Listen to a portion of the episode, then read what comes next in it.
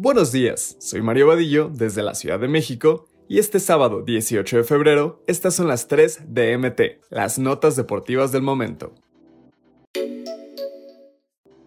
¿El problema era el potro? Cruz Azul ganó su primer juego con goleada al Puebla. Con Joaquín Moreno de interino, el equipo cementero tuvo una actuación redonda que ayuda a mejorar el ánimo del equipo.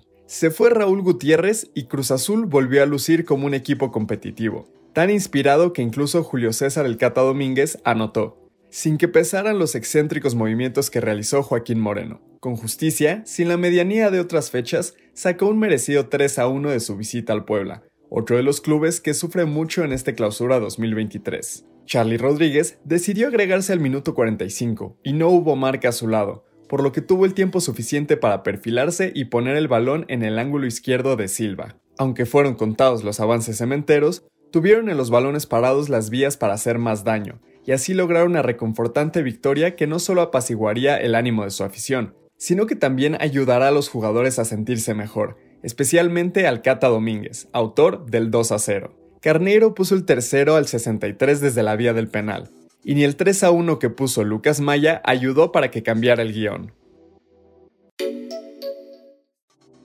El Fútbol Club Juárez y el Club León empataron sin goles en el inicio de la jornada 8.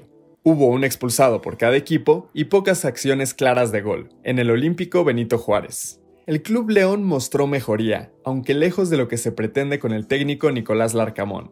El duelo tardó en prender y hubo algunas acciones interesantes, como la del minuto 11, cuando Ángel Mena hizo un disparo lejano que le atajó el portero Alfredo Talavera. Iniciando la segunda mitad, Paul Bellón dejó con 10 hombres a León por una tarjeta roja al 52, lo que complicó el partido para la visita. El Fútbol Club Juárez también terminó con 10 hombres, por la expulsión de Alejandro Arribas, lo que dictó el 0 a 0 final en un partido del cual no se esperaba mucho más.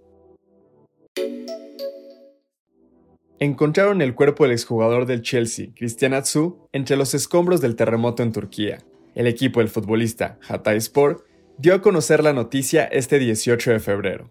El fútbol está de luto. Este sábado, el Hatayspor turco dio a conocer que su jugador, Cristian Atsu, falleció en el terremoto que azotó a Turquía y Siria el pasado 6 de febrero. El ganés, que pasó por clubes como Málaga y Chelsea, llevaba 11 días desaparecido tras quedar atrapado bajo los escombros de su casa en la residencia Renaissance. El funeral de nuestro futbolista Cristian Atsu, que perdió la vida bajo los escombros, va camino a ser enviado a su natal Ghana. No te olvidaremos, Atsu. La paz sea contigo, hermosa persona. No hay palabras para describir nuestra tristeza. Descansa en paz, Atsu, señaló el equipo turco en su cuenta de Twitter.